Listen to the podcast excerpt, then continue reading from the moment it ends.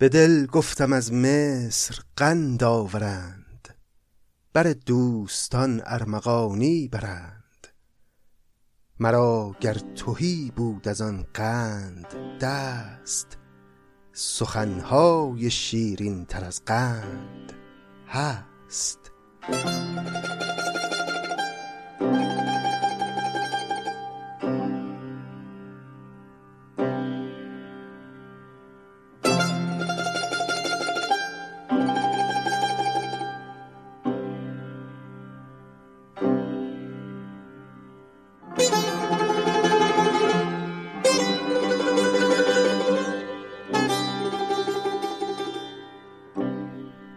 سلام دوستان گرامی خوش آمدید به 24 مین قسمت از پادکست سعدی.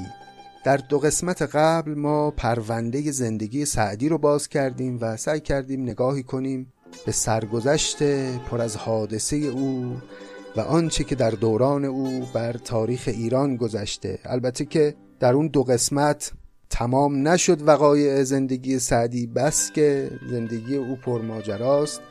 و عجب این که در این قسمت هم تمام نخواهد شد. زندگی سعدی انصافا زندگی پرفراز و نشیبی است. جا داره که کسانی پیدا بشن و سریال های جذاب بسازن از زندگی او چون در مقطع خاصی از تاریخ ایران قرار داره و در این حال خودش هم نخواسته که یه زندگی معمولی داشته باشه و رفته به استقبال ماجراها در زندگیش.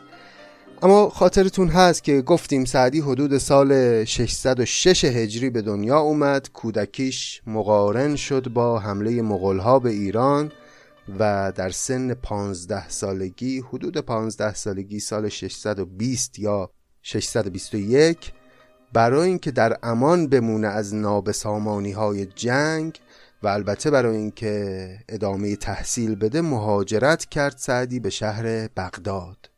رفت به بغداد و در مدرسه نظامیه این شهر شروع به تحصیل کرد و اونجا استعداد خیلی خوبی از خودش نشون داد و در همون سنین جوانی همنشین دانشمندان و مشایخ شهر بغداد شد. بعد از اینکه تحصیلش تموم شد سعدی تصمیم گرفت که سفر کنه. شروع کرد به سفر کردن در سرزمین های مختلف اسلامی. به هر شهری و به هر سرزمینی که می رسید مدتی اونجا ساکن می شد و با بزرگان و دانشمندان و اهل ادب اون منطقه مراودات و دوستی ها برقرار می کرد و خلاصه با بزرگان خیلی راحت دمخور می شد هر جا که می رفت از جمله با برادران جوینی در این سفرهایی که کرد دوست شد و بهشون نزدیک شد برادران و جوینی. گفتیم آدمای مهمی بودن از ایرانی هایی بودن که تونسته بودن در دم و دستگاه این مغول ها نفوذ کنن و تأثیرات مهمی در ایران اون روزگار بگذارن. این چنین روز به روز سعدی هرچه که سنش بالاتر می‌رفت اعتبارش هم در ممالک مختلف اسلامی بیشتر می‌شد. شهرتی داشت به هم می‌زد و دیگه همگان او رو به عنوان یک شاعر سخنور ادیب خوشزوق میشناختند گفتیم که سعدی سرانجام سال 655 هجری بعد از حدود 35 سال که از شیراز رفته بود برگشت به شیراز.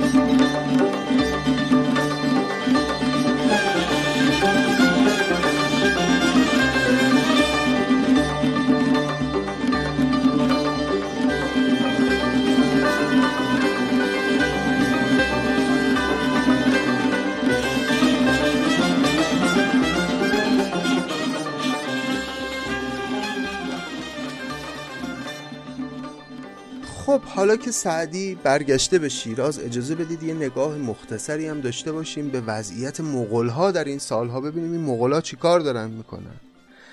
بعد از اینکه چنگیز در سال 616 وقتی سعدی ده سالش بود به ایران حمله کرد خب اگرچه که ایران آشفته و پریشان شد و عملا دیگه کار از دست حکومت خارزم شاهیان خارج شده بود اما حکومت جایگزینی هم به جای اونها مستقر نشده بود. این مغلا فقط جنگ می‌کردن. فقط سرزمین ها رو فتح می‌کردن. آنچنان حکومتی رو به شکل رسمی در ایران حاکم نکرده بودن. یعنی اسمن هنوز خارزمشاهیان حاکم بر ایران بودن. اگرچه که رسما آنچه که بود آتش افروزی بود و ویرانی های حاصل از جنگ. این وضعیت آشفته بر ایران حاکم بود تا زمانی که یکی از نوادگان چنگیز که فردی بود به نام هلاکوخان مغل وارد ایران شد.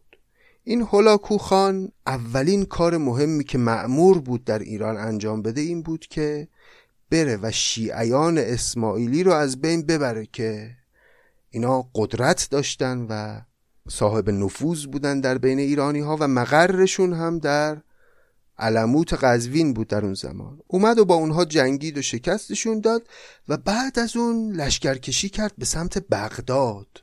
رفت به سمت بغداد برای اینکه حالا که اسماعیلیون رو برانداخته کار خلافت عباسی رو هم یکسره کنه و دیگه هیچ قدرتی رو در این منطقه باقی نگذاره. اومد سمت بغداد و با سپاهیان خلیفه عباسی هم جنگید و سرانجام در تاریخ چهار ماه سفر سال 656 هجری بغداد سقوط کرد و کار خلافت عباسی بعد از 500 و اندی سال که اینها حاکم مطلقه سرزمین های اسلامی بودند به پایان رسید.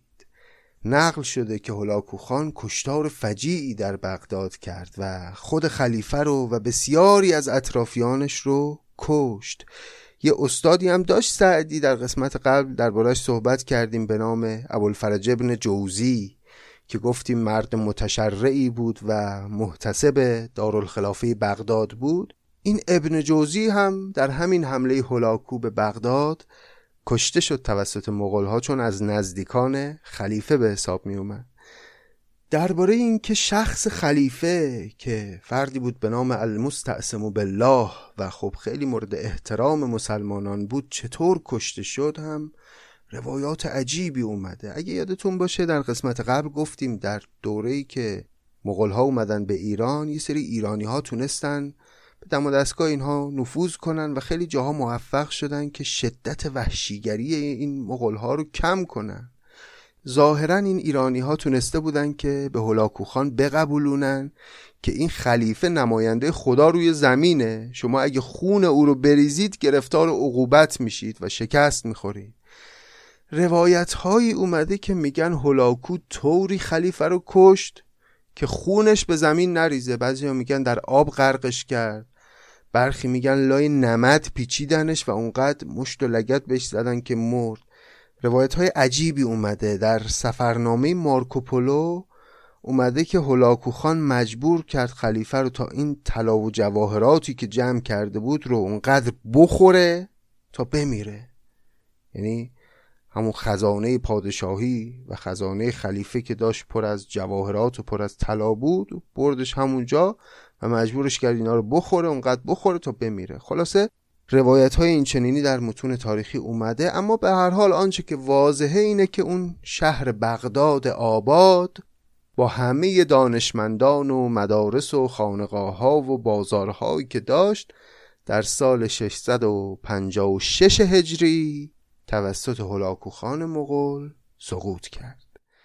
در همین اسناست که هلاکوخان سرانجام به چندین سال بیدولتی در ایران پایان میده و یک سلسله ای رو تأسیس می‌کنه به نام سلسله ایلخانان و خودش هم اولین سلطان ایلخان در ایران میشه. شهر مراغه رو هم به عنوان پایتخت خودش انتخاب می‌کنه و بعد از این دیگه حکومت مغولان بر ایران از طریق همین حکومت ایلخانان خواهد بود و این سلسله ایلخانان سلاطین مغولی داره که بهش میگن ایلخان.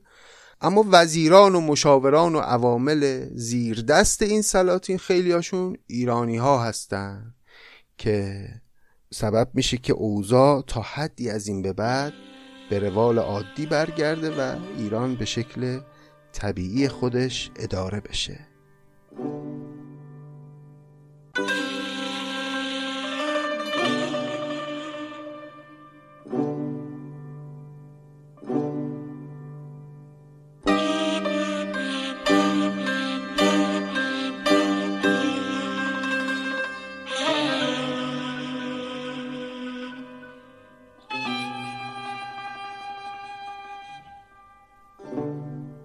حالا با این تصویری که از وضعیت سیاسی ایران پیدا کردیم خیلی برامون قابل فهمتر شد که چرا سعدی سال 655 بعد از اون همه سال دوباره تصمیم گرفت برگرده به شیراز؟ برای اینکه در اون سالها هیچ منطقه از ایران به آرامش سرزمین مادری سعدی نیست و سعدی که شامه سیاسی قوی داره گویا یک سال قبل از سقوط بغداد فهمیده بود که دیگه سرزمین های غربی جای زندگی نیست و بهترین جا برای رفتن همون شیراز خودمونه. همونطور که گفتیم سعدی زمانی وارد شیراز شد که ابوبکر ابن سعد ابن زنگی از عطابکان فارس بر اونجا حکومت می‌کرد و تونسته بود با نرمش نشون دادن در مقابل مغلها از ورود اونها به فارس جلوگیری بکنه و امنیت نسبی رو بر اون منطقه حاکم کنه. سعدی هم که ارتباط خوبی داشت با این ابوبکر ابن سعد وقتی وارد شیراز شد خب دیگه یک شخصیت شناخته شده و مهم به حساب می اومد یک شیخ شاعر سخنور که نزد دانشمندان و بزرگان بغداد و جاهای دیگه هم اعتباری داره بر خودش و طبیعیه که وقتی میاد به شیراز توسط بزرگان شهر خودش هم خیلی تحویل گرفته میشه و محترم واقع میشه اونجا. بلافاصله هم بعد از اینکه وارد شیراز میشه اولین فعالیت مهم ادبی سعدی نوشتن کتاب سعدی نامه است. کتاب سعدی نامه که ما امروز بهش میگیم کتاب بوستان سعدی. خودش میگه من این کتاب رو به عنوان سوقاتی برای همشهریام آوردم از این سفرهای طولانی که داشتم. در اقصای عالم بگشتم بسی به سر بردم ایام با هر کسی. تمتع به هر گوشه یافتم ز هر خرمنی خوشه یافتم. چو پاکان شیراز خاکی نهاد ندیدم که رحمت بر این خاک باد. تولای مردان این پاک بوم برانگیختم خاطر از شام و روم. دریغ آمدم زان همه بوستان تهی دست رفتن سوی دوستان. به دل گفتم از مصر قند آورند بر دوستان ارمغانی برند. مرا گر تهی بود از آن قند دست سخنهای شیرین تر از قند هست. به نظر می‌رسی که این سخنهای شیرین تر از قند که در بوستان اومده و در همین مقدمه بوستان سعدی بهش اشاره می‌کنه بسیاریش حکایات پراکنده است که سعدی در طول این سالها تو این سفرهایی که داشته یا وقتی که در بغداد بوده نوشته و موقعی که وارد شیراز میشه اینها رو در واقع جمع آوری می‌کنه و کامل می‌کنه و یه مقدمه ای هم براش می‌نویسه و اینجا به صورت یک کتاب مستقل این حکایات رو عرضه می‌کنه. این کتاب تقدیم شده به شخص اول منطقه فارس یعنی جناب ابوبکر ابن سعد. هم در مقدمه ابوبکر ابن سعد رو مدح کرده سعدی و هم چند جایی هم در متن کتاب نامی از او اوورده. اون مدهیه ای که سعدی برای ابوبکر ابن سعد نوشته خیلی جالبه. ما کاملش رو در شماره چهارم پادکست سعدی خوندیم و دوستان می‌تونن بشنوم. اما انقدرش رو اینجا بگیم که سعدی در مواجهه با اصحاب قدرت به هیچ وجه یک مجیزگو نیست و از هر فرصتی استفاده می‌کنه برای اینکه حالا به بهانه مد یا هر چیز دیگه ای این پادشاهان و قدرتمندان رو نصیحت کنه و تربیتشون کنه برای اینکه در تصمیم گیری هاشون رعایت حال مردم رو بکنن. در همین مدح ابوبکر ابن سعد به وضوح این روی کرد سعدی معلومه. اصلا ابتدای مدح و اینجوری شروع می‌کنه. میگه مرا تب از این نوع خواهان نبود. سر مدحت پادشاهان نبود ولی نظم کردم به نام فلان. مگر باز گویند صاحب دلان که سعدی که گوی بلاغت رو بود در ایام بوبکر بن سعد بود. میگه من اصلا آدم این که بخوام مدح و مجیز کسی رو بگم نبودم اما کتابم رو به نام فلانی یعنی همین ابوبکر بن سعد نظم کردم که بعدها که خواستن یاد کنن از سعدی که شاعر بزرگی بود و گوی بلاغت رو بود بگن که آره شاه زمانه او هم این آقای بوبکر سعد بود. بعد از این ابیات البته خب ابیاتی میاره که محتوای مدهیه داره اما باز وسط های حرفایی می‌زنه که دیگه خیلی جالبه. خطاب به پادشاه میگه هم از بخت فرخنده فرجام توست که تاریخ سعدی در ایام توست. که تا بر فلک ماه و خورشید هست در این دفترت ذکر جاوید هست. میگه خوش به حالت که معاصر منی. چرا؟ چون این شعر من ماندگار و ابدی است. و تا دنیا دنیاست اسم تو رو می‌برند چون معاصر سعدی هستی و چون نامت در کتاب سعدی آورده شده و البته حقیقتا راست هم میگه. یه جاهایی اشاره به شیوه حکومت کردن این بوبکر سعد هم می‌کنه و اشاره به اون سیاست ورزی که او کرد و شر مغولان رو دفع کرد هم می‌کنه. میگه ملوکر نکونامی اندوختند ز پیشینگان سیرت آموختند. تو در سیرت پادشاهی خیش سبق بردی از پادشاهان پیش. سکندر به دیوار روئین و سنگ بکرد از جهان راه یعجوج تنگ. تو را صد یعجوج کفر از زر است نه روئین چو دیوار اسکندر است. چون نقل در متون گذشته که اسکندر رفت یه جایی یه قومی بهش گله کردند که یک اقوام وحشی به نام یعجوج و معجوج اطراف ما هستن اینا به ما حمله می‌کنن و ما رو آزار میدن. اسکندر اومد یک صدی ایجاد کرد یک دیوار نفوذناپذیری بین یعجوج و معجوج و این قوم معترض ایجاد کرد که اونا دیگه نتونن مزاحم اینها بشن. حالا اینجا در واقع قوم یعجوج که میگه استعاره از همین مغول میگه که اسکندر دیوار کشید اما تو صد یعجوجت از زر بود. پول دادی سیبیل اینا رو چرب کردی و باشون مذاکره کردی و راضیشون کردی و شرشون رو دفع کردی. در واقع سعدی تجلیل می‌کنه از این شیوه ای که بوبکر ابن سعد برای دفع شر مغولان به کار برد. سکندر به دیوار روئین و سنگ بکرد از جهان راه یعجوج تنگ. تو را صد یعجوج کفر از زر است نه روئین چو دیوار اسکندر است. زبان آوری کندرین امن و داد سپاست نگوید زبانش مباد. اینطوری سعدی مدح می‌کنه پادشاه زمانه خودش رو هم غرور و بزرگی خودش رو در مقابل او حفظ می‌کنه و هم اینکه کارهای خوب او رو کارهای واقعا خوب او رو ستایش می‌کنه و در عین حال مدام لا بلای مدهیش او رو نصیحت می‌کنه که البته گفتیم کاملش رو دوستان می‌تونن در قسمت چهارم پادکست سعدی بشنوند. خلاصه که در مقابل همه قدرتمندان سعدی زبان تیزی داره و اینو در جای جای اشعارش میشه دید. حالا ما به فراخور هم خواهیم رسید و خواهیم خون ما کمتر شاعری رو داریم که انقدر بیپروا زبان به نقد قدرت باز کرده باشه. منتها یه ویژگی داره این زبان تند و تیز سعدی که خیلی برای خودش دردسر درست نمی‌کنه. شاعر رو در امان نگه میداره از خشم شاهان. اونم اینه که حرفای تلخ سعدی معمولا با عبارات شیرین بیان میشه. چه خوش گفت یک روز دارو فروش شفا بایدت داروی تلخ نوش. اگر شربتی بایدت سودمند ز سعدی ستان تلخ داروی پند.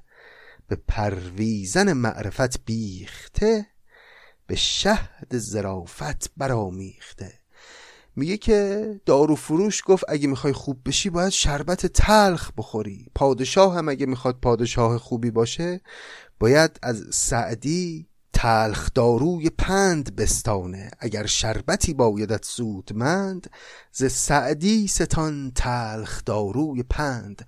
اما این تلخی پند سعدی یه ویژگی داره اونم اینه که با شهد زرافت های شاعرانه آمیخته شده و اون تلخیش گرفته شده. به پرویزن معرفت بیخته به شهد زرافت برامیخته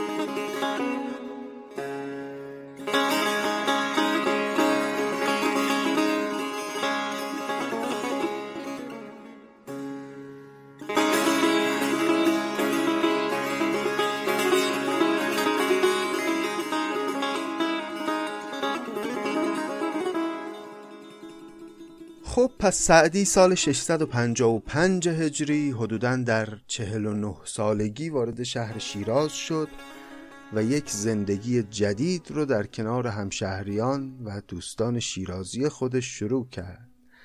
روزای اول هم روزهای خوشی بود. سعدی هم مورد احترام مردم بود و هم از سمت دربار ابوبکر ابن سعد حمایت می‌شد و همه چیز خوب پیش می‌رفت. آرامش حاکم بود برای اینکه سعدی به فعالیت‌های ادبی و فکری خودش برسه. اما کم کم اخبار وقایع بغداد به شیراز هم رسید.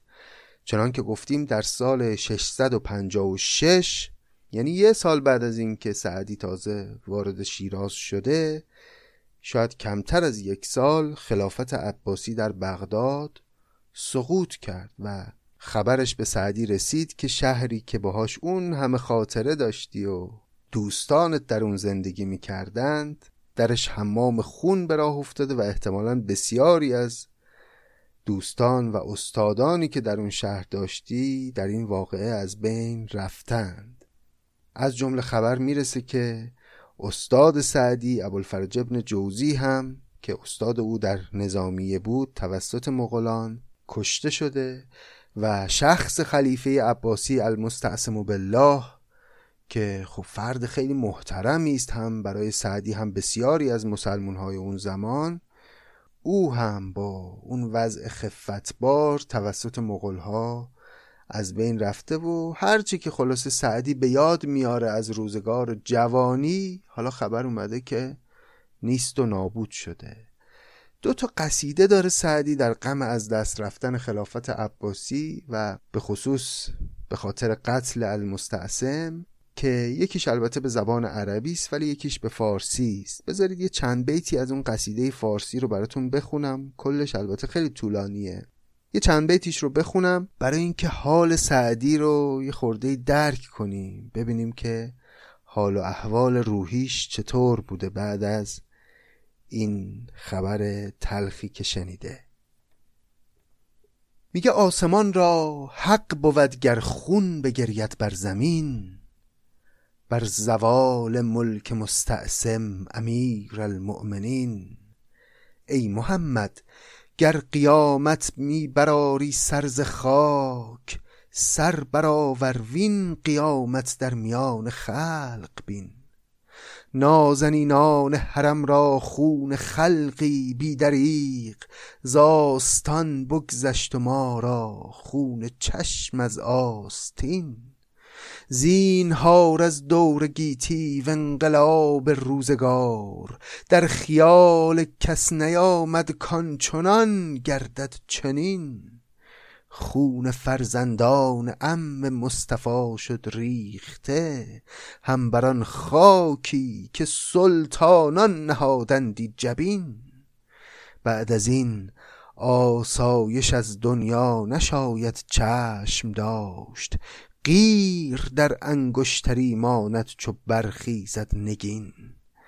دجله خوناب است از این پس گر نهد سر در نشیب خاک نخلستان بدها را کند در خون عجین. تکیه بر دنیا نشاید کرد و دل بر وی نهاد.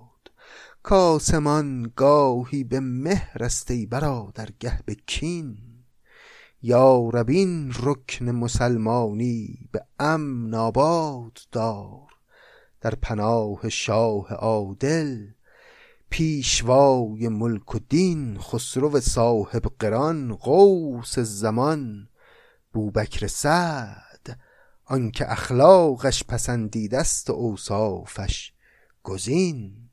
البته قصیده خیلی طولانی تره اما می‌بینید که در پایان این قصیده هم باز سعدی به نیکی از بوبکر ابن سعد یاد می‌کنه و رضایت خودش رو از اینکه یه منطقه باقی مونده لاقل که مغولان درش نفوذ نکردن ابراز می‌کنه. اما اونچه که به وضوح در آثار سعدی قابل رسد هست اینه که سعدی بعد از این اتفاق بغداد دچار نوعی افسردگی میشه.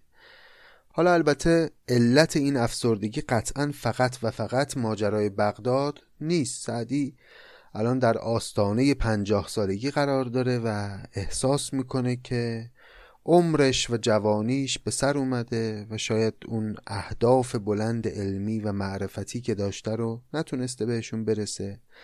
و اصولا آدم های بزرگ که قدر وقت رو می‌دونن اینجوری هم دیگه. خیال می‌کنن از زندگیشون خوب بهره نبردن. همیشه حسرت لحظه های از دست رفته رو می‌خورن. سعدی هم در این سالها یک چنین احساسی رو داره و خب این اتفاقی که در بغداد افتاده هم قطعا مزید بر علت شده که او بیش از هر زمانی احساس ناامیدی و تلخی و افسردگی کنه. حدودا چهار ماه بعد از واقعه سقوط بغداد سعدی نگارش کتاب گلستان رو آغاز می‌کنه. در مقدمه کتاب گلستان درباره این حال افسردگی خودش یه چیزایی نوشته و گفته اونجا که یه دوستی از دوستان قدیمیش میاد به دیدار او و اون دوست سبب میشه که سعدی از حال و هوای افسردگی بیرون بیاد و تصمیم بگیره که کتاب گلستان رو بنویسه. خیلی مشخص نیست که این دوست سعدی کیه که تونسته یک چنین تأثیری بر او بگذاره اما از نشانه هایی که در کلام سعدی در همون دیباچه گلستان هست می‌تونیم بفهمیم که او یکی از دوستان دوران تحصیل و دوران سفرهای سعدی باید باشه اجازه بدید این چند سطر رو این یکی دو سفر رو از دیباچه گلستان با هم بخونیم.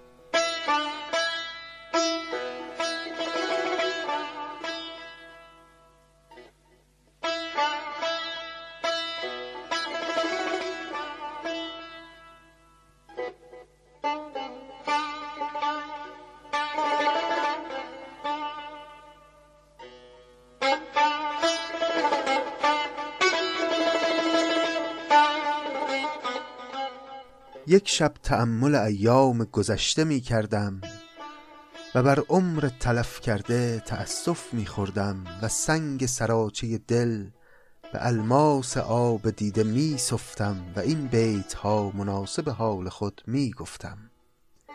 هر دم از عمر می رود نفسی چون نگه می کنم نماند بسی. ای که پنجاه رفت و در خوابی مگر این پنج روز دریابی؟ خجل آن کس که رفت و کار نساخت کوس رحلت زدند و بار نساخت. خواب نوشین بامداد رحیل باز دارد پیاده را ز سبیل. هر که آمد عمارتی نو ساخت رفت و منزل به دیگری پرداخت. وان دگر پخت همچنین هوسی وین عمارت به سر نبرد کسی. یار ناپایدار دوست مدار دوستی را نشاید این غدار. نیک و بد چون همی بباید مرد خنک آن کس که گوی نیکی برد. برگ عیشی به گور خویش فرست. کس نیارد ز پس ز پیش فرست. عمر برف است و آفتاب تموز اندکی ماند و خواجه غره هنوز. ای تهی دست رفته در بازار ترسمت پر نیاوری دستار. هر که مزروع خود بخورد به خوید وقت خرمنش خوشه باید چید. بعد از تأمل این معنی مسلحت چنان دیدم که در نشیمن عزلت نشینم و دامن صحبت فراهم چینم و دفتر از گفتهای پریشان بشویم و من بعد پریشان نگویم. زبان بریده به کنجی نشسته سمون بکم به از کسی که نباشد زبانشان در حکم. پس سعدی داره روایت می‌کنه که من یه نگاه به خودم کردم دیدم عمرم رفته و کار مفیدی انجام ندادم. تصمیم گرفتم که از این به بعد شعر گفتن رو تعطیل کنم ارتباط با دیگران رو کنار بگذارم و بنشینم یه گوشه ای در خانه خودم و فقط فکر کنم به کارهایی کرده و نکردم و عبادت خدا رو کنم و دامن صحبت فراهم چینم و دفتر از گفتهای پریشان بشویم و من بعد پریشان نگویم. به نوعی سعدی تصمیم می‌گیره که از این به بعد روزه سکوت بگیره و با کسی ارتباط نداشته باشه. تا یکی از دوستان که در کجاوه انیس من بود و در حجر جلیس به رسم قدیم از در در آمد میگه در همین احوالات بودم که یکی از دوستانم که در کجاوه انیس من بود یعنی همسفر من بوده روزگاری در کجاوه و محمل که روی شطور می‌گذارن و با اون سفر می‌کنن همدم و مونس من بود این آدم. و در حجره جلیس من بود. ظاهرا هم درس هم با هم بودن در حجره های مدرسه نظامیه. میگه این دوست من به رسم قدیم از در در آمد اومد به دیدار من. چندان که نشاط ملاعبت کرد و به ساعت مداعبت گسترد جوابش نگفتم و سر از زانوی تعبد بر نگرفتم هر چقدر سعی کرد که با من سر شوخی رو باز کنه و به یاد قدیم صمیمیتی ایجاد کنه من پاسخش رو ندادم. رنجیده نگه کرد و گفت کنونت که امکان گفتار هست بگو ای برادر به لطف و خشی که فردا چو پی که عجل در رسید به حکم ضرورت زبان در کشی. امروز که می‌تونی سخن بگی سخن بگو چون فردا که مرگ به سراغت بیاد به ضرورت ساکت خواهی شد. پس امروز راه این زبان رو نبند و سخن بگو جواب منو بده. کسی از متعلقان منش بر حسب واقع مطلع گردانید که فلان عزم کرده است و نیت جزم که بقیت عمر معتکف نشیند و خاموشی گزیند. تو نیز اگر توانی سر خیش گیر و راه مجانبت پیش. پس میگه یکی از متعلقان من یکی از اعضای خانواده من. برای این رفیقم توضیح داد که آقای سعدی تصمیم گرفته که روزه سکوت بگیره با کسی هم سخن نگه. بی خودی خودتو خسته نکن. را تو بگیر و برو و سعدی رو به حال خودش رها کن. گفتا به عزت عظیم و صحبت قدیم.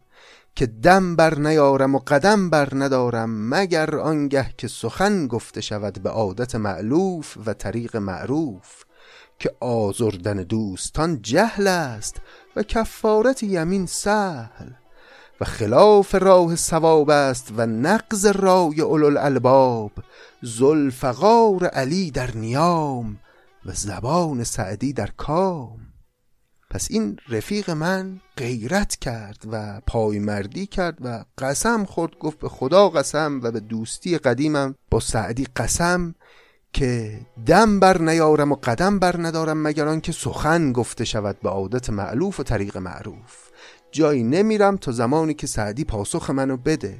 یعنی چی که سخنوری مثل سعدی بخواد زبان رو ببنده. اگر قسم خورده که روزه سکوت بگیره عیبی نداره قسمش رو بشکنه. من پول کفاره شکستن قسم رو میدم که آزردن دوستان جهل است و کفارت یمین سهل.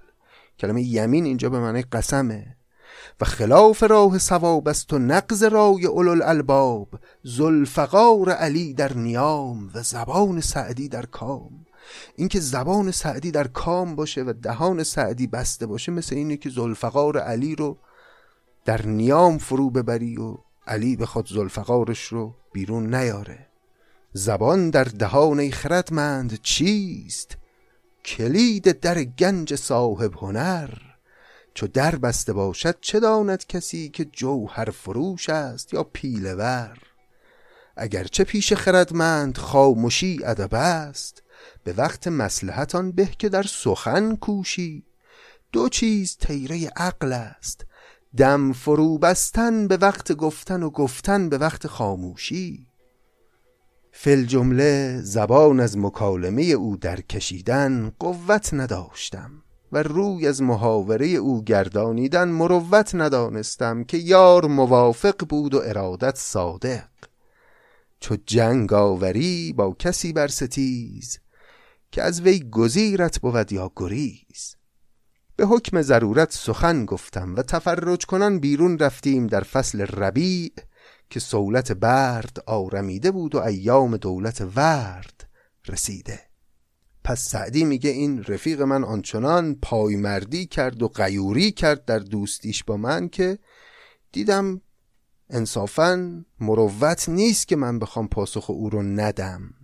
چون حقیقتا دوستیش صادقانه بود و به من نشون داد که از سر محبت داره این حرفا رو می‌زنه به حکم ضرورت سخن گفتم و روزم رو شکستم و پاسخش رو دادم و دوتایی با هم رفتیم بیرون و یک گشت و گذاری کردیم در طبیعت. فصل بهار بود سولت برد آرمیده بود یعنی فصل سرما تمام شده بود و ایام دولت ورد رسیده. گلهای سرخ در همه جای طبیعت رویده بود و ما در یک چنین احوالی با این رفیقمون رفتیم بیرون. پیراهن برگ بر درختان چون جامعه عید نیک بختان اول اردی بهشت ماه جلالی بلبل گوینده بر منابر قزبان. بر گل سرخ از نم افتاده لعالی همچو عرق بر ازار شاهد قزبان یک چنین طبیعت زیبایی بود. حالا من خیلی این ابیات رو جزئیاتش رو توضیح نمیدم. جهت اینه که بعدها خواهیم رسید به این فرازها و خواهیم خوند و درباره جزئیاتش تأمل خواهیم کرد. الان فقط می‌خوایم روایت رو ببینیم که چی هست. شب را به بوستان با یکی از دوستان اتفاق مبیت افتاد. موضعی خوش و خرم و درختان در هم. گفتی که خورده مینا بر خاکش ریخته و عقد سریا از تارکش آویخته. روزتون ما و نهرها سلسال دوهتون سجع و تیرها موزون. آن پر از لالهای رنگارنگ وین پر از میوه های گوناگون. باد در سایه درختانش گسترانیده فرش بوغلمون رفتیم یه جایی در یک طبیعت خیلی زیبایی که شرحش رفت. شب رو اونجا به اتفاق این دوستمون بیتوته کردیم و شب موندیم در دل طبیعت. به قول امروز یا کمپ کردیم. بامدادان که خاطر باز آمدن بر رای نشستن غالب آمد دیدمش دامنی گل و ریحان و سنبل و زیمران فراهم آورده و رغبت شهر کرده. صبح که اومدیم بریم دیدم رفیقم رفته کلی از این گلها و گیاهان خوشبوی طبیعت چیده دامنشو پر از این گلا کرده و می‌خواد برگردیم به شهر. گفتم گل بستان را چنان که دانی بقایی و عهد گلستان را وفایی نباشد. و حکما گفتند هرچه نپاید دلبستگی را نشاید. بهش گفتم می‌دونی که این گل الان چیدی؟ تا بریم شهر پژمرده میشه. گل بستان بیوفاست.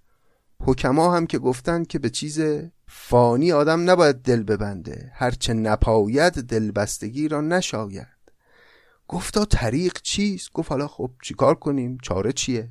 گفتم برای نزهت ناظران و فسحت حاضران کتاب گلستان توانم تصنیف کردن که باد خزان را بر ورق او دست تطاول نباشد و گردش زمان عیش ربیعش را به تیش خریف مبدل نکند. به چه کار آیدت ز گل طبقی؟ از گلستان من ببر ورقی. گل همین پنج روز و شش باشد وین گلستان همیشه خوش باشد. بهش گفتم من برات یک گلستانی رقم می‌زنم که هیچ خزانی نتونه گلهای اونو پژمرده کنه. همین کتاب گلستان رو برات می نویسم که تا دنیا دنیاست گلهای معنی در این کتاب تر و تازه باشه. حالی که من این بگفتم دامن گل بریخت و در دامنم آویخت که الکریم و ازا وعده وفا. فصلی در همان روز اتفاق بیاز افتاد در حسن معاشرت و آداب محاورت در لباسی که متکلمان را به کار آید و مترسلان را بلاغت بیفزاید. فل جمله هنوز از گل بستان بقیتی موجود بود که کتاب گلستان تمام شد. پس اینگونه سعدی شرح میده در دیباچه گلستان که من افسرده حال و غمگین و پریشان بودم اما دیدار یک دوست و اینکه اون دوست صداقت خودش رو در رفاقت به من به نوعی ثابت کرد و اینکه با او به طبیعت رفتم و در روز اول اردیبهشت ماه این رستاخیز طبیعت رو دیدم سبب شد که حالم عوض بشه و روحیه بگیرم و انرژی بگیرم و بنشینم به نوشتن کتاب گلستان که الحق یکی از بهترین و برجسته ترین نمونه های نصر فارسی است و شاید با فاصله بتونیم بگیم که بهترین و برجسته ترین نمونه نصر فارسی در تاریخ هست و در میان آثار خود سعدی همین گلستان واقعا یه لطف دیگری داره یه مزه و نمک دیگه ای داره که سعدی رو آدم می‌خواد بشناسه باید بره گلستان رو بشناسه. چون سعدی در بوستان خیلی بیشتر درباره آرمانهای خودش گفته ولی در گلستان خودشو گفته زندگی خودشو گفته و آنچه که از زندگی می‌بینه رو گفته که حالا به لطف خدا بهش خواهیم رسید و خواهیم خوند. پس به این صورت سعدی از اون حال افسردگی بیرون میاد از اون افسردگی که بر اثر هم رسیدن به سن پنجاه سالگی درش رخ داده و هم بر اثر رسیدن خبرهای تلخ از بغداد و از دوستانی که او در بغداد داشته. اما اجازه بدید حالا که به اینجا رسیدیم یک نگاهی هم داشته باشیم به اوضاع سیاسی شیراز در اون روزها. خب در این سالهای ابتدایی ورود سعدی به شیراز که آرامش برقراره و او مشغول به نوشتن کتابهای بوستان و گلستان و سرگرم فعالیتهای ادبی خودشه و احتمالا بخشی از وقتش رو هم صرف ارشاد مردم می‌کنه و مجالس سخنرانی و این چنین مجالسی رو داره. تو این روزگار همونطور که قبلا هم گفتیم حاکم شیراز فردی است به نام بوبکر ابن سعد. این آقای ابوبکر ابن سعد یه پسری داره که اسم پدر خودشو گذاشته روی این پسر. یعنی این آقای ابوبکر فرزند سعد اسم پسر خودش رو هم باز گذاشته سعد. پس اسم پسر ابوبکر ابن سعد میشه سعد ابن ابوبکر. این سعد ابن ابوبکر ولیعهد پدرشه و دست راست اوست و نقش خیلی مهمی در اداره امور اون سالهای شیراز داره. اهمیتش هم برای ما اینه که سعد ابن ابوبکر در این سالها رابطه دوستی خیلی نزدیکی داره با سعدی. حتی برخی معتقدن که یک نسبت فامیلی سببی هم گویا با سعدی داشته این جناب آقای سعد. اما به هر حال چیزی که مهمه اینه که سعدی با شخص دوم مملکت که قرار در آینده شخص اول مملکت بشه دوستی خیلی نزدیکی داره و این کمک می‌کنه به استحکام هرچه بیشتر جایگاه اجتماعی سعدی. گفتیم که این عطابکان فارس ارتباط خوبی داشتن با مغلها یعنی مجبور بودن که ارتباط خوبی با مغلا داشته باشن. باج و خراج های فراوان به مغلا می‌دادن و از این طریق اعتماد اونها رو جلب کرده بودن برای اینکه بتونن همچنان بر سر قدرت باشن و خودشون سرزمین فارس رو اداره کنن و مغلها وارد اون منطقه نشن.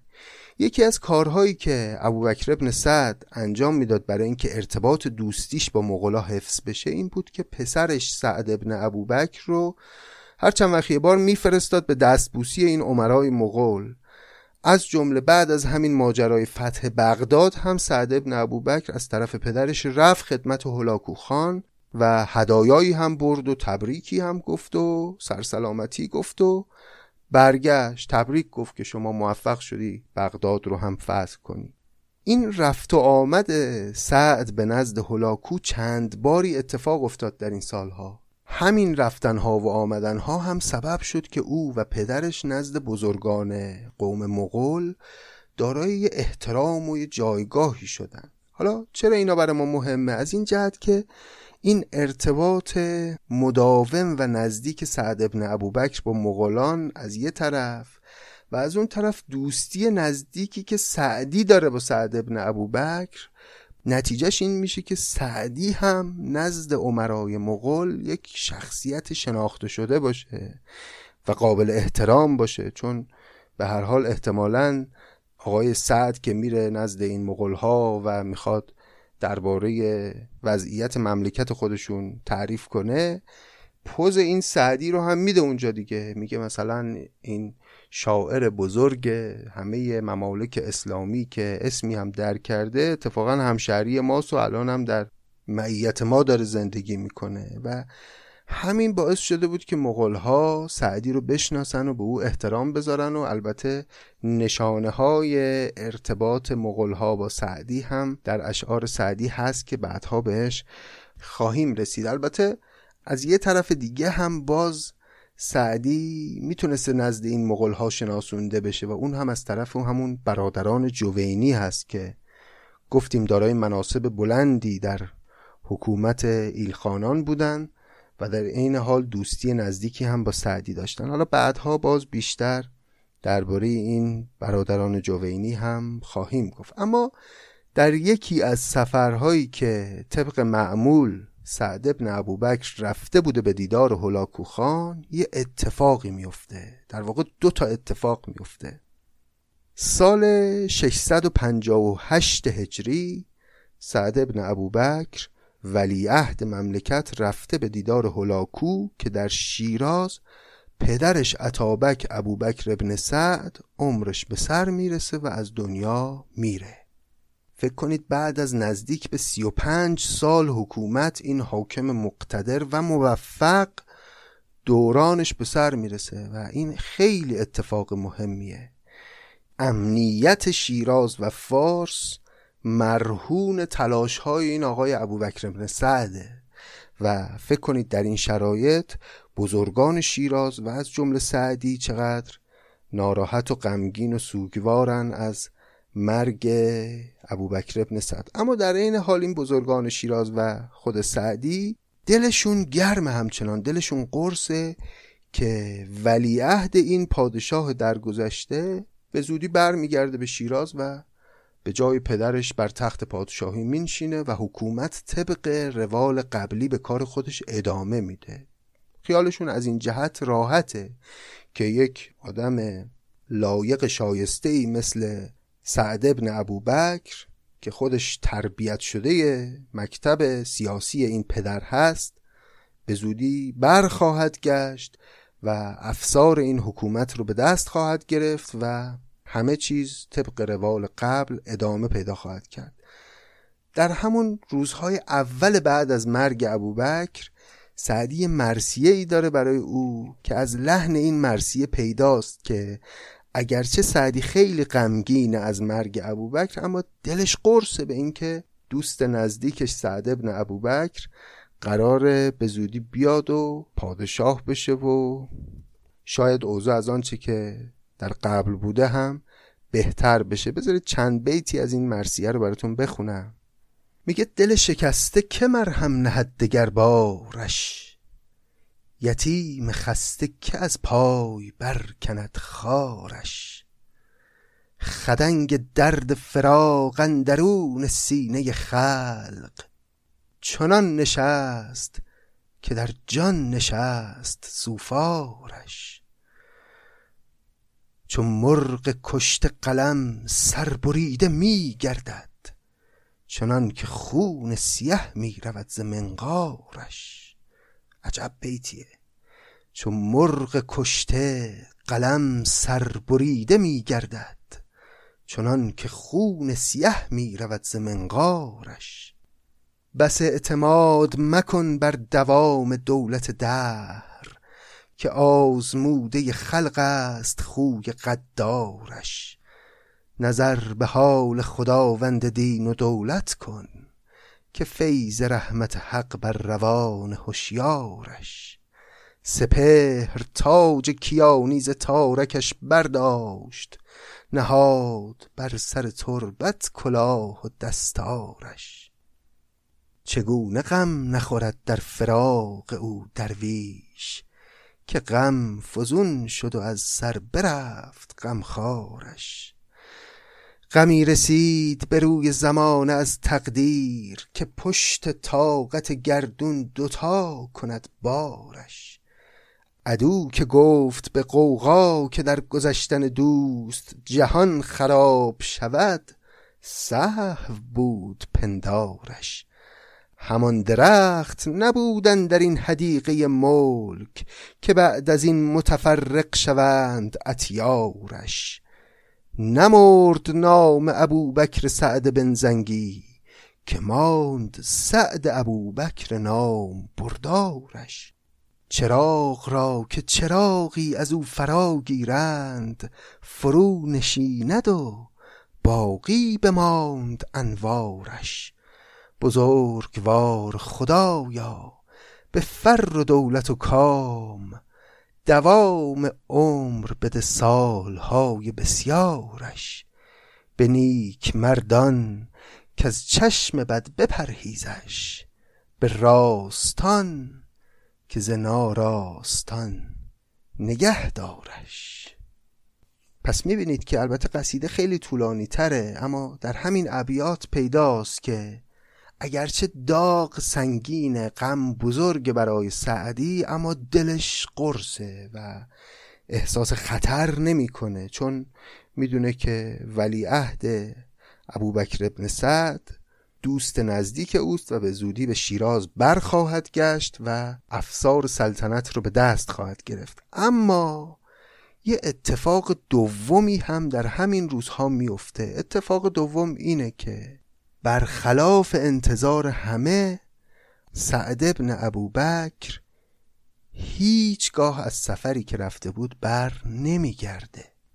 دقیقا دوازده روز بعد از مرگ ابوبکر ابن سعد پسرش سعد ابن ابوبکر هم که در راه برگشت به شیراز بوده بیمار میشه و از دنیا میره. یه اتفاق عجیب حقیقتا. ظاهرا این اتفاق در شهر تفرش افتاده. سعد اونجا دچار بیماری استسقا میشه و عمرش به سر می‌رسه و به جای اینکه خودش برگرده و بر تخت پادشاهی بنشینه جنازش رو به شیراز میارن. این بیماری استسقا خیلی جاها در ادبیات فارسی بهش اشاره شده. بیماری است که طرف بسیار احساس تشنگی می‌کنه و هر چقدر آب می‌خوره این افاقه نمی‌کنه تا در نهایت جونش رو از دست میده. سعد ابن ابوبکر هم در شهر تفرش دچار این بیماری استسقا میشه. چند وقت بعد هم جنازش رو به شهر شیراز میارن. این اتفاق حقیقتا یک شک بسیار بزرگ برای سعدی و همه اهل شیراز بوده. همه منتظر بودن که او بیاد و پادشاه تازه باشه اما این اتفاق اتفاق خیلی هولناکی به نظر می‌رسه. بعد از اینکه این خبر میاد یه مرسیه دیگه داره سعدی. یعنی چند روز بعد از اون مرسیه قبلی که خوندم براتون یه مرسیه دیگه میگه که این مرسیه حال و هواش خیلی متفاوته با اون مرسیه که خوندم.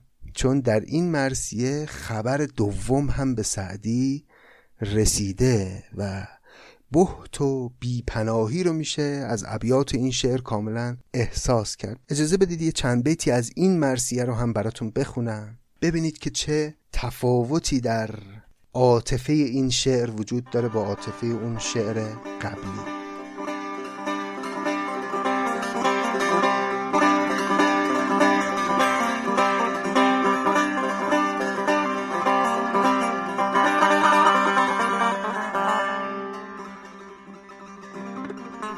سعدی میگه که به اتفاق دگر دل به کس نباید داد.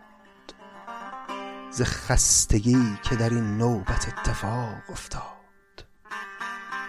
چو ماه دولت بوبکر سعد آفل شد طلوع اختر سعدش هنوز جان می‌داد.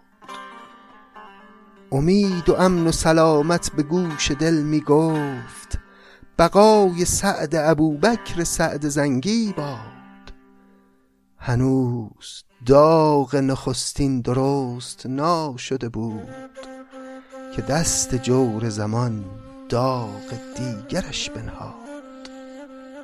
عروس ملک نکوروی دختری است ولیک وفا نمی کند این سست مهر با داماد. نه خود سریر سلیمان به باد رفتی و بس. که هر کجا که سریری است می رود بر باد. ز مادر آمده بی گنج و ملک و خیل و حشم همی روند چنان کآمدند مادرزاد. روان پاک ابوبکر سعد زنگی را خدای پاک به فضل و کرم بیامرزاد. گرا به دیده شیرازیان بپیوندد به یکدیگر برود همچو دجله در بغداد. ولی چه فایده از گردش زمان نفیر؟ نکرده اند شناسندگان ز حق فریاد. میگه این غم انقدر بزرگه که اگر گریه های مردم شیراز رو جمع کنی مثل رود دجله در بغداد جاری خواهد شد. اما فایده ای نداره. ما در مقابل مشیت الهی تسلیمیم و ظاهرا این تصمیم در عالم بالا برای ما گرفته شده. گرا به دیده شیرازیان بپیوندد به یکدیگر برود همچو دجله در بغداد. ولی چه فایده از گردش زمان نفیر؟ نکرده اند شناسندگان ز حق فریاد. بگذار تا بگرگیم چون ابر در بهاران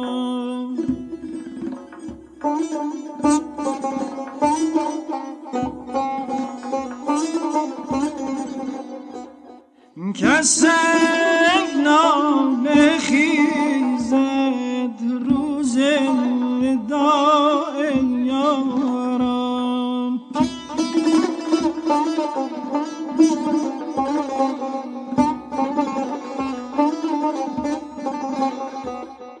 هر کو شراب فرپس روزی چشیده باشد داند که سخت باشد.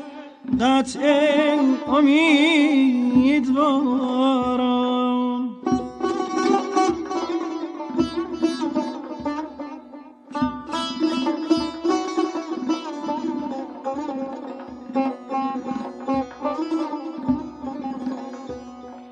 با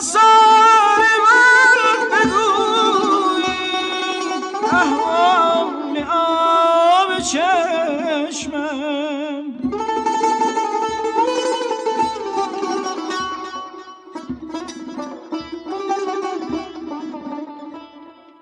با سر من بگویید احوال آب چشمم.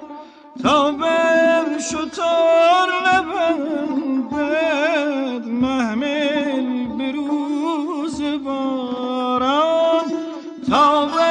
بر شطور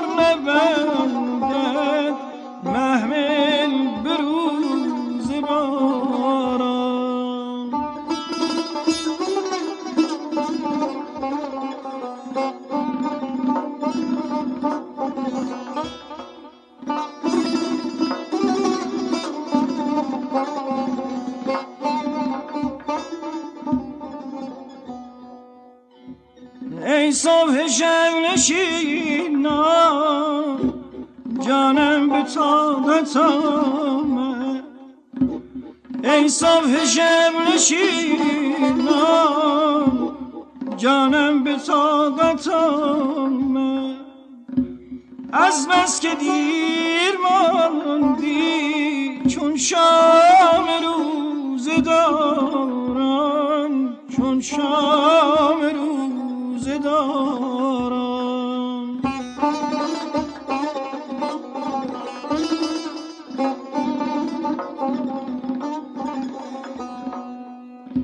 سعدی به روزگارم مهری نشسته برده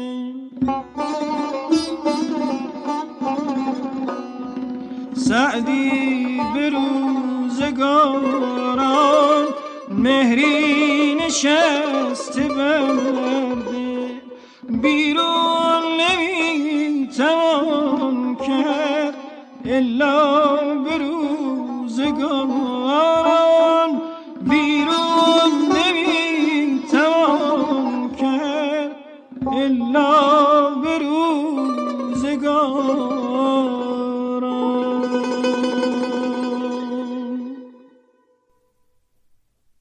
مرگ سعد ابن بوبکر یه مرگ طبیعی نبود مثل مثلا مرگ پدرش که یه عزایی برپا بشه و یه غمی بیاد و بره و تمام. حقیقتا یک داغ بود برای مردم شیراز و به خصوص برای سعدی که خب ارتباط دوستی نزدیکی هم داشت با این سعد.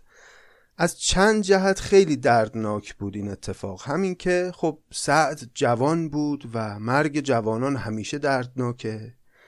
هم اینکه همه منتظر بودن پادشاه بشه این سعد ابن بوبکر منتظر بودن بیاد و وارد شیراز بشه و بنشینه بر تخت پادشاهی که ناگهان خبر مرگش اومد. چند وقت بعدم جنازش اومد. خب این هم باعث میشه که ضربه اتفاق سنگینتر بشه برای همه. از همه اینها مهمتر هم در مرگ سعد این بود که در شیراز یه جور احساس بیپناهی و بیکسی به وجود اومد بعد از خبر مرگ او. در واقع اتابکان فارس که به هر حال امنیت شیراز مرهون اونها بوده احساس خلع جدی کردن برای ادامه وضعیت و طبیعتا مردم و کسانی که نگران اداره فارس و شیراز بودن هم این خطر رو احساس کردن. اجازه بدید دیگه سر این بحث رو در این قسمت باز نکنیم که بعد از سعد چه بر سر حکومت عطابکان فارس خواهد اومد؟ این ماجرا خودش حدیث مفصلی است که میطلبه موکولش کنیم به قسمت آینده. اما تحت تأثیر مرگ سعد ابن ابوبکر سعدی چند تا شعر گفته که طولانی ترینش و در عین حال سوزناکترین و اثرگذارترینش یک ترجیع بند چهار بندی است که حکایت از این داره که سعدی واقعا دلش سوخته در مرگ سعد. حیفم میاد نخونم این ترجیع بند و براتون کاملش رو. اجازه بدید این شماره رو با خانش همین ترجیع بند بسیار عاطفی تمام کنیم. بشنوید ترجیع بند سعدی رو در غم از دست رفتن دوست شفیقش سعد ابن ابوبکر ابن سعد ابن زنگی.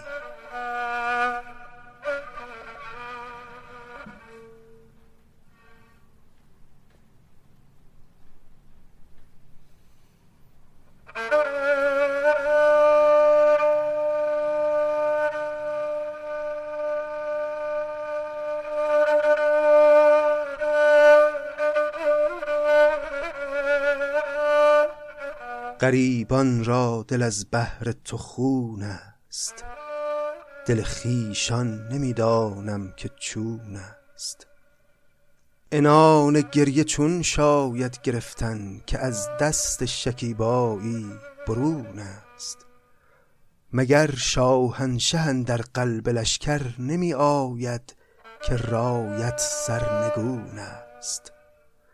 دگر سبزی نروید بر لب جوی که باران بیشتر سیلاب خون است. دگر خون سیاووشان بود رنگ که آب چشم ها عنابگون است. شکیبایی مجوی از جان مهجور که بار از طاقت مسکین فزون است. سکون در آتش سوزنده گفتم نشاید کرد و درمان هم سکون است. که دنیا صاحبی بد عهد و خونخوار زمان مادری بی مهر و دون است. نه اکنون است بر ما جور ایام که از دوران آدم تا کنون است. نمی‌دانم حدیث نام چون است. همی بینم که عنوانش به خون است.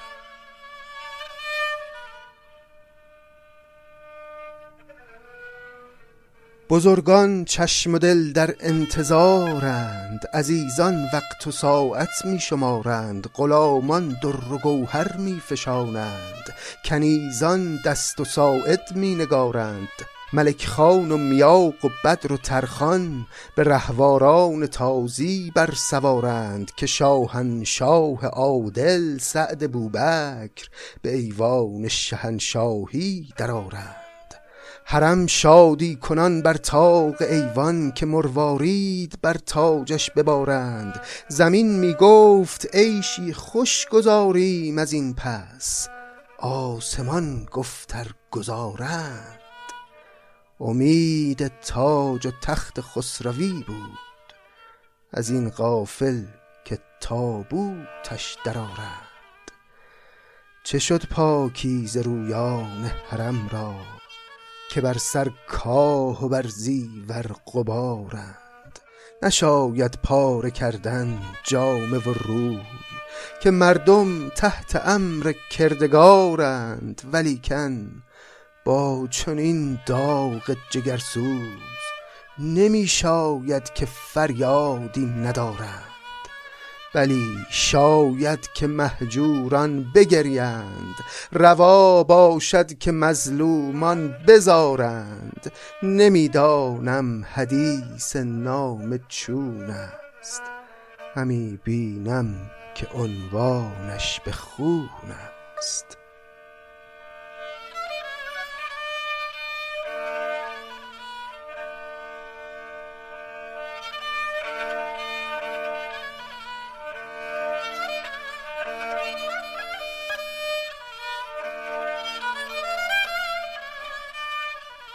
برفتان گلبن خرم به بادی. دریغی ماند و فریادی و یادی. زمانی چشم عبرت بین بخفتی گرش سیلاب خون بازی استادی. چه شاید گفت دوران زمان را؟ نخواهد پرورید این سفل زادی. نیارد گردش گیتی دگر بار چنان صاحب دلی فرخ نژادی. خردمندان پیشین راست گفتند مرا خود کاشکی ما در نزادی. اشاره داره اینجا به بیت نظامی در خسرو و شیرین که از زبان شیرین می‌گفت مرا خود کاشکی مادر نزادی وگر زادی به خورد سگ بدادی. خردمندان پیشین راست گفتند مرا خود کاشکی مادر نزادی. نبودی دیدگانم تا ندیدی چنین آتش که در عالم فتادی. نکوخواهان تصور کرده بودند که آمد پشت دولت را ملادی. تن گردن کشش را وقت آن بود که تاج خسروی بر سر نهادی. چه روز آمد درخت نام بردار که بستان را بهار و میوه دادی مگر چشم بدان در کمین بود. ببرد از بوستانش تند بادی. نمی‌دانم حدیث نام چون است. همی بینم که عنوانش به خون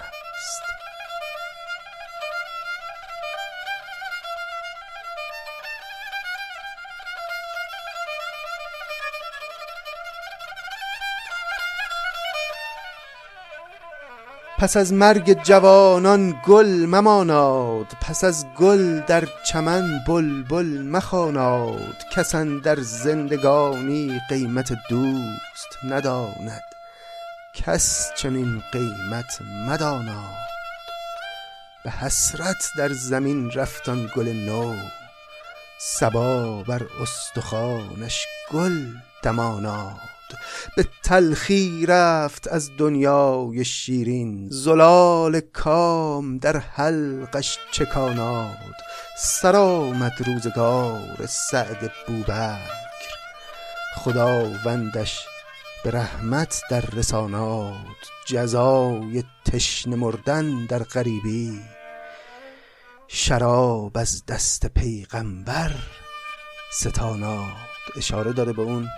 بیماری استسقا که بر اثر اون مرد سعد ابن بوبکر جزای تشنه مردن در غریبی شراب از دست پیغمبر ستاناد در آن عالم.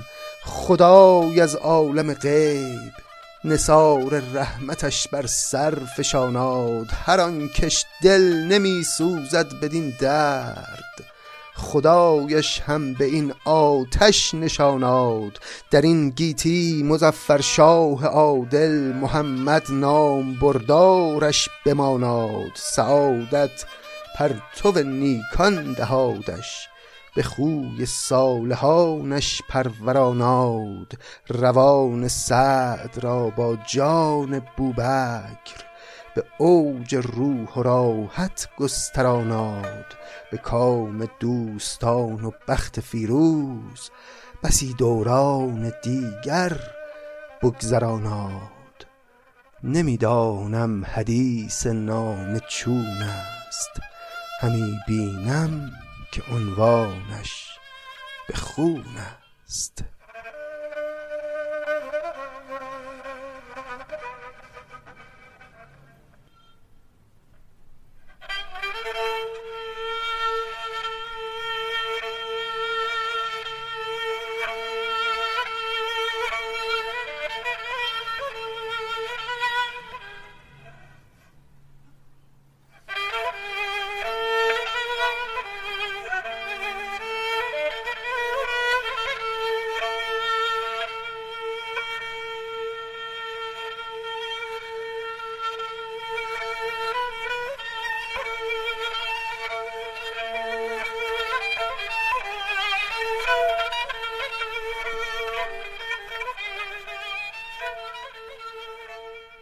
بله انصافا ترجیبند پر عاطفه و پر خون و پرحسی بود که معلوم سعدی در همون گرماگرم دلسوختگی نوشته این ابیات رو. در ابیات پایانی هم البته اشاره ای کرده سعدی به اینکه امید بر که بستند؟ برای ادامه حکومت که حالا این مباحث رو می‌ذاریم برای جلسه آینده. خیلی ممنونم. از اینکه تا اینجای کار رو حوصله کردید امیدوارم این سومین قسمت از سرگذشت سعدی براتون مفید بوده باشه. ما در قسمت آینده هم همچنان به زندگی سعدی خواهیم پرداخت چون هنوز ماجراهای خیلی جالبی از زندگی او باقی مونده که بهش نپرداختیم. سپاس از همه حمایت ها و دوستی هاتون خیلی ممنونم از دوستانی که از پادکست سعدی حمایت مالی می‌کنن و سهمی دارن در روشن ماندن این چراغ. اگر صاحب کسب و کاری هستید و مایلید که اسپانسر یک یا چند قسمت از پادکست های سعدی بشید می‌تونید به ما ایمیل بزنید و از این طریق هم ما رو حمایت کنید. سایتون کم نشه الهی که سلامت و برقرار باشید. تا قسمت بعد. خدا نگهدار.